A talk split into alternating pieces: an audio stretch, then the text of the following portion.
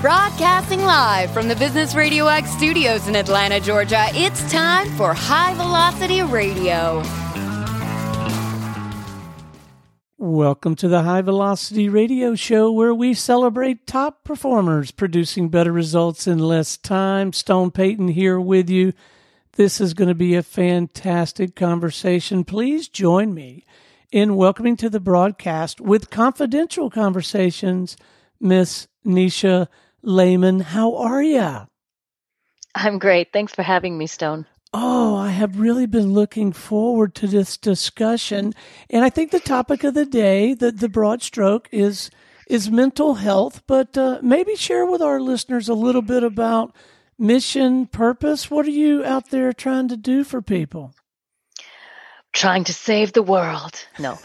uh, well, kind of. Um, basically, this app stemmed from um, a very dark period in my own life. I think anyone that has struggled with mental health issues um, can relate to feeling alone, isolated, feeling like you you have no place to turn, and and even if you do want to talk to someone about your problems, you know the closest people to you they can't sympathize or understand you the right way or the same way because they're not experiencing what you're experiencing. And I think the realization, the kind of aha moment came for me when I really needed to connect with people who were going through the same thing, who were going through depression or uh, anxiety or grief or, or whatever it is, right?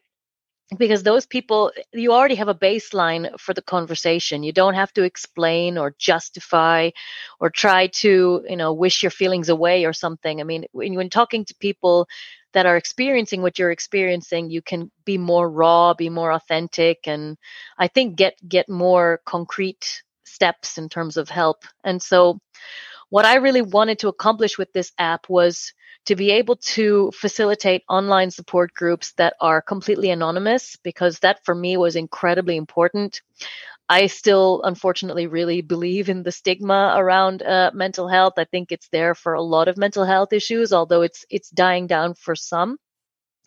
But um, I think it's it's it's a big inhibitor in talking about mental health, and so uh, having a place where you can go that you know is a safe space that is completely anonymous that it's private no we cannot nor will we ever collect pii data about our customers or about our users because this is this is your own it's your own private issue and we absolutely respect that um, but being able to connect with others who are experiencing the same thing you are and hopefully be able to walk away a little bit more educated a little bit more or at least having a bit of the pressure relieved on you that you've at least talked to someone you've gotten some ideas maybe some routines things to try that a therapist would never be able to tell you because it's not as if every therapist has gone through what you're going through as well.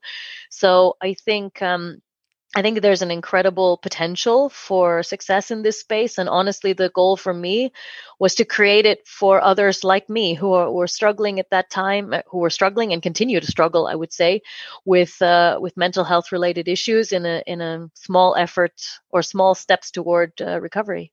So, have you observed any interesting dynamics or, or shifts with re, with regard to pre and post pandemic for sure. I think the pandemic, well, I don't have to say this probably. The pandemic did a number on all of us, right? yeah. um, I think isolation and loneliness were never really classified as mental health issues until after the pandemic. But of course, if you can't leave your house, um, or you have to distance from people, that really impacts, you know, your ability to be social, your ability to really connect with others.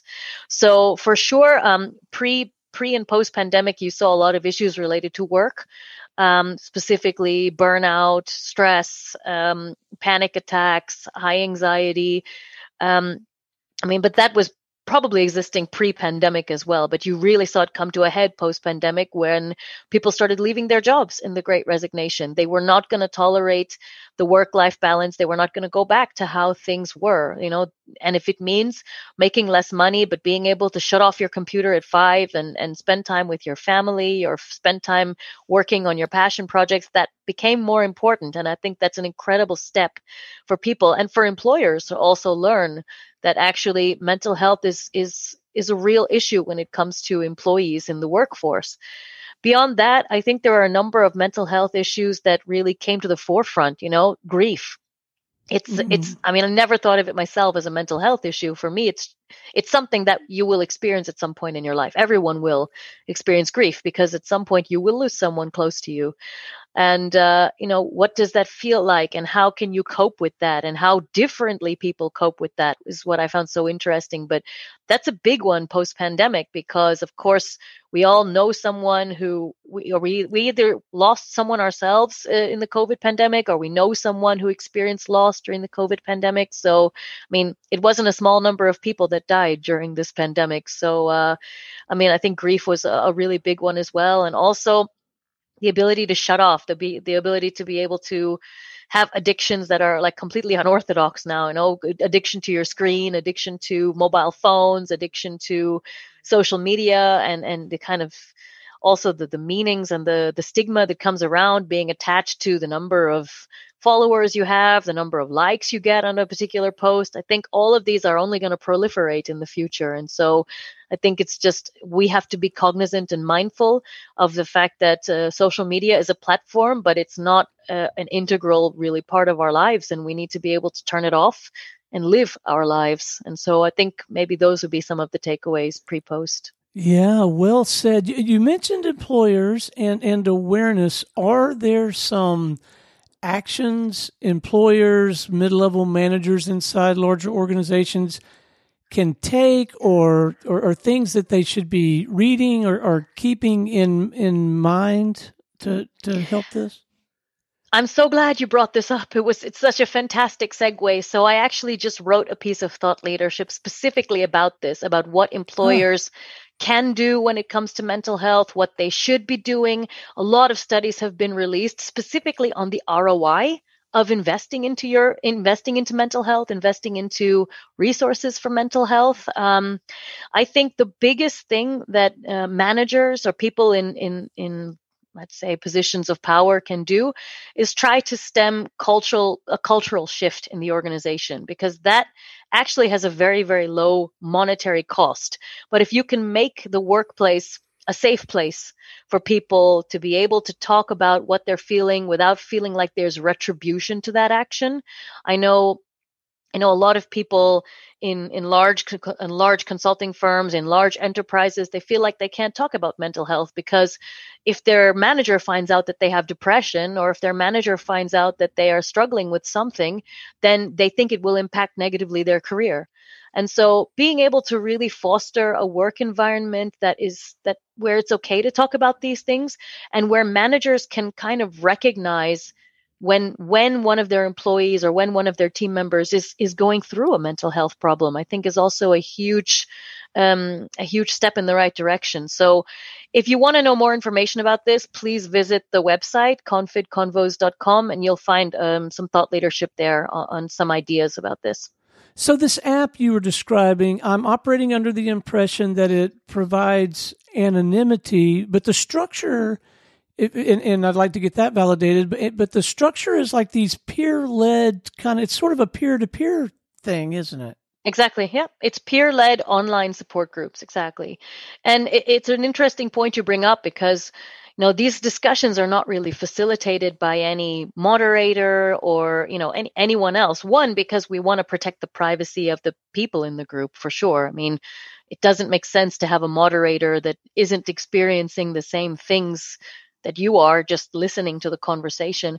But we wanted it to be a bit more free flowing as well because uh, it can be difficult to talk through these things. And I think if there's a moderator pushing you to talk about these things, the conversation becomes kind of fake. It becomes a bit mm-hmm. superficial. Mm-hmm. People have to be able to, on their own terms, as they become comfortable with the dynamic of the group, as they become comfortable within within their the frame of their own mental health issue, or as they become uh, become more aware or they recognize you know where they are on the mental health spectrum they need to be able to talk about these things on their own. And i know for sure being a bit more introverted myself it's it was very hard for me to do this. And the first many in the first couple of sessions i was just listening. I was just listening to what other people were experiencing what other people were going through smiling and nodding and trying to kind of be brave to talk about this myself because it can be a, a huge step for people to really come in a way come clean right? Admit that they have a problem and talk about it out loud with others. It's a it's a big step and it can't be pushed or forced in any way. And so we want people to get there on their own terms and that's why we kind of wanted the conversation to be a bit more free flowing and unstructured. And from there you know we we take into consideration what we do with that in the next steps so it's one thing to build an app, uh, clearly another to get a, a, critical mass of people utilizing it and returning their learning back to the organization so you can continue to improve and, and enhance it. Uh, I, how did you crack that code? it's a work in progress. it's definitely not complete for sure. Uh, um, I think um, we, we don't really have that many users. And I will say very bluntly from the beginning, you know, the goal of launching this app was not to have 5 million users or even 500,000 users.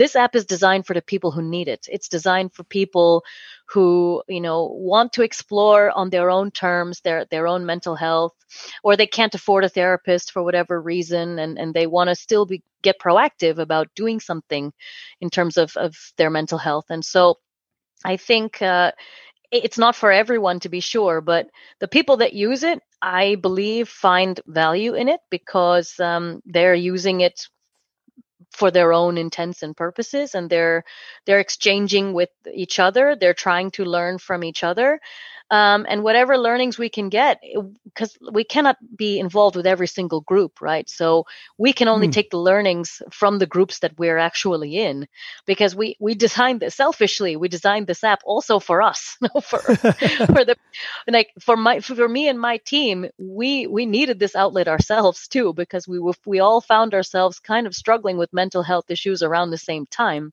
and so we can bring feedback about app performance and how to improve things and how to make this more fruitful for our users. We've already gotten a lot of really good ideas and suggestions from users that just interact directly with us through the website or or through uh, through the app itself. But um, I think there's a lot more to do. I mean, what I will say about the app is that it's pretty bare bones. It's not very fancy. It's much more substance over style, I would say. So the UX is um, it, it definitely uh, can be improved. I would say it's definitely not perfect, but the point of this app was to get it out there as soon as possible. So we had to do a lot of prioritization in terms of figuring out what functionality did we really like was must have in the app and what could wait.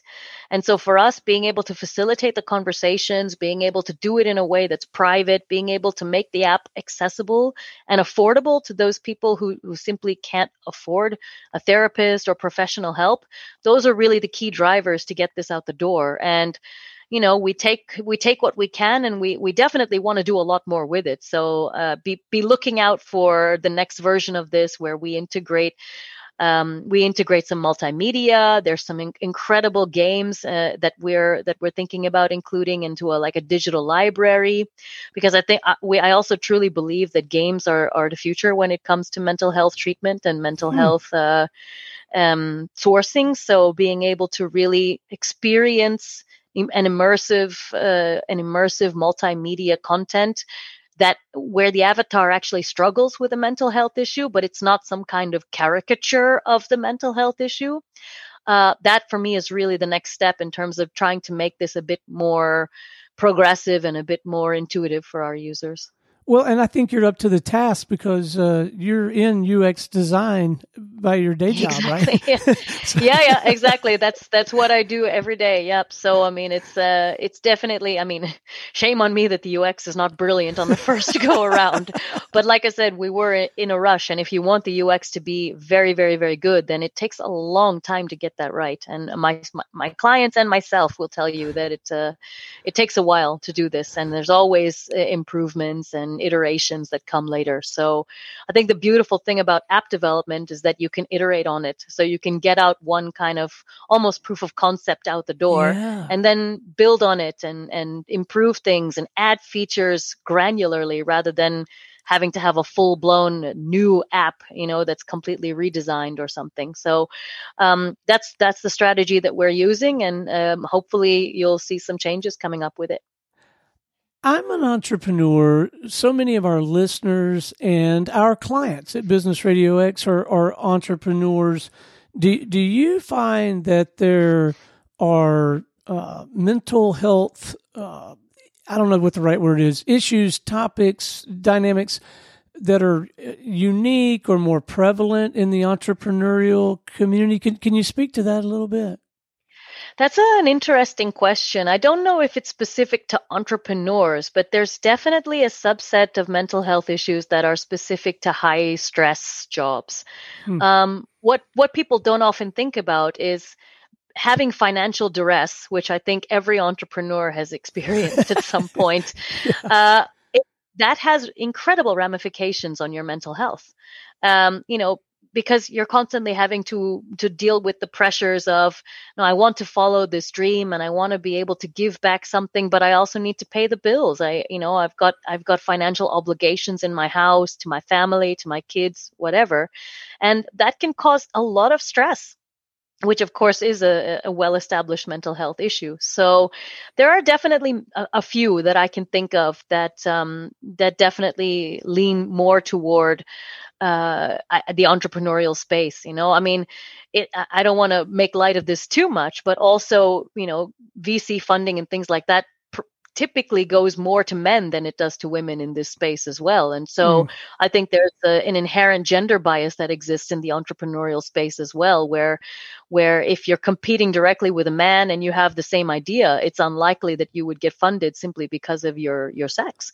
And so um, there's also you know these things to take into consideration as well. Now specifically for women entrepreneurs, I think that's why there are so many organizations specifically devoted to promoting female entrepreneurship because this is a recognized problem and I, I hope it's changing given all of the the movements we've had uh, within you know female you know female rights and pay parity for women and things like this but uh, i hope it's moving in the right direction and i hope this becomes a thing of the past soon. Now am i remembering my notes correctly that you have a radio show of your own don't you? I don't know That's not me. Okay. I don't have I don't have time for a radio show and ma- maintenance. so, see me after class. We'll get you set up. so fantastic. Yeah, you know, I mean, I think it would be an interesting uh, I mean, uh, the number of people that have said, you know, you should do a podcast of your own. Yeah. It's it's more than a handful, uh, but it, it yeah. I, what what what people don't tell you is how time consuming it is it is an incredible i mean i think you you and your team they do an amazing job because the amount of research that goes into these episodes and you know being able to ask you know tailored questions specifically around p- particular topics it's not easy. And um yeah between between a full-time job and the app and other things no there hasn't been enough time to to add a podcast on top of that. But maybe one day in the future. Yeah maybe and i will tell you it's a lot of fun. And and for me personally there's there's just so much I don't know that the questions come pretty easily. So you may find that's the that's, huh. that's okay. The so maybe then it is right for me because uh, I don't know that much either. So maybe then it's okay. so in in your career and in uh, in this pursuit, have you had the benefit? Of a mentor or two to help you navigate some of this uh, terrain, or has it pretty much been been you? Well, in terms of the app development itself and just generally in my career, yes, I think it's incredibly important that women help other women, especially in the tech field, because there's, it sounds so cliche to say it, but it's still true. There are so few of us actually working in the tech field and trying to do things in yeah. the digital space that um, mentorship becomes incredibly important and one of the things i, I actually am thinking about uh, is too is you know what what impact does this have on your mental health people who have mentors versus the people who don't hmm.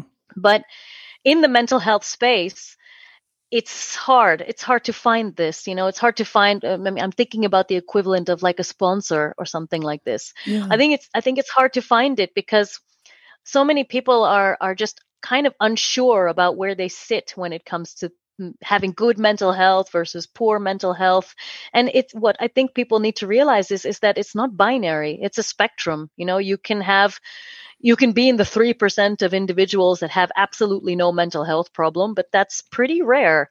Everyone is struggling with something, and it's okay to struggle with something.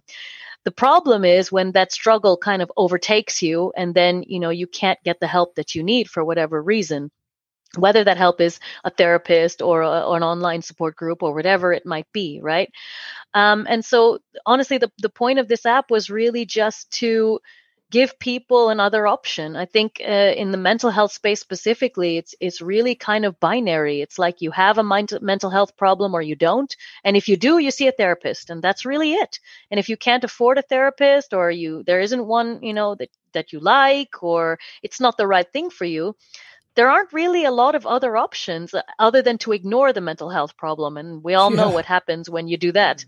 So hopefully this app will just allow people another choice where they say okay well maybe i'm i'm fine now but maybe one day you know i may need to talk to someone and not a professional but just someone like me someone struggling with with issues like me. And i think it's particularly important when you talk about gen z and you talk about gen alpha and you know the next generations right? Because they're going to be struggling with mental health issues that we you and me cannot understand you know the cyberbullying the cash the the, the gaslighting the the catfishing you know these things mm. that are relatively new, I would say, I mean, to Gen Xers like myself, but they need to be able to have an outlet to speak with others like them because if they, if my kid comes to me one day and, and, eh, you know, tells me that he's struggling with this, I don't know if I'm going to be able to help him properly. But I know if this app is on his phone, at least he's talking to someone. It doesn't have to be me necessarily, but I would take some comfort in knowing that, okay, he's talking to other people who get him, who, who he can relate to, who's going through the same thing. So, you know, maybe that's already a step in the right direction. All right, let's make sure that our listeners can get their hands on this app and leave them with any other coordinates that you would like to leave them with. I want them to be able to follow your work, connect with you, and get access to, to, to this app. Okay, well, the app is called Confidential Conversations. You will find it on the App Store, on Google Play. Um, it does cost a little something to download it. So uh, at the moment, it's paid simply because we didn't want ads in the app. That was really the the mm. big fear on our end because you're already talking about a vulnerable population, and then suddenly if you throw ads in there, it's uh, it's not the model that we were looking for. So you do have to pay a little something for it. And I'm sorry, there is a small barrier to entry. Probably in the next version, we'll we'll try to make it for free because the point of this app is that it really should be accessible and affordable for everyone. Um, you can visit our website that was confidconvos.com there's thought leadership there. There are a couple of other podcasts that I've had the privilege of, of doing as well. So feel free to check them out. And our social media handle is at confid convos. We're on Twitter, we're on Pinterest, we're on Facebook, we're on Instagram. You can pretty much find us on your favorite social media. Feel free to follow us. We're always posting things that we think will be useful. You know, other podcasts that are talking about mental health or thought leadership within mental health or you know new research that's coming out in particular areas. So please follow us and and you know feel free to learn and, and reach out directly to me. It would be great to hear from from some of the people struggling with mental health issues if this app has helped you or not right? Both of them. It would be great to to get some feedback just so we know whether we're in the right direction or whether we really do need to do a complete overhaul. Well, Nisha, it has been an absolute delight having you on the show today. Thank you so much for investing the time and the and the energy. And thank you for the work. This is important work, and we, we sincerely appreciate you. Well, thank you so much, and uh, I really hope that the app is is going to help people. That that was the whole purpose going in because it helped it, it helped me, and if it helped me, maybe it can it can help others, and that's really my contribution to humanity, uh, uh. I guess. So, but thank you, Stone. It was it was a great conversation. My pleasure. All right. Until next time, this is Stone Payton for our guest today, Nisha Lehman with Confidential Conversations, and everyone here at the Business Radio X family saying we'll see you in the fast lane.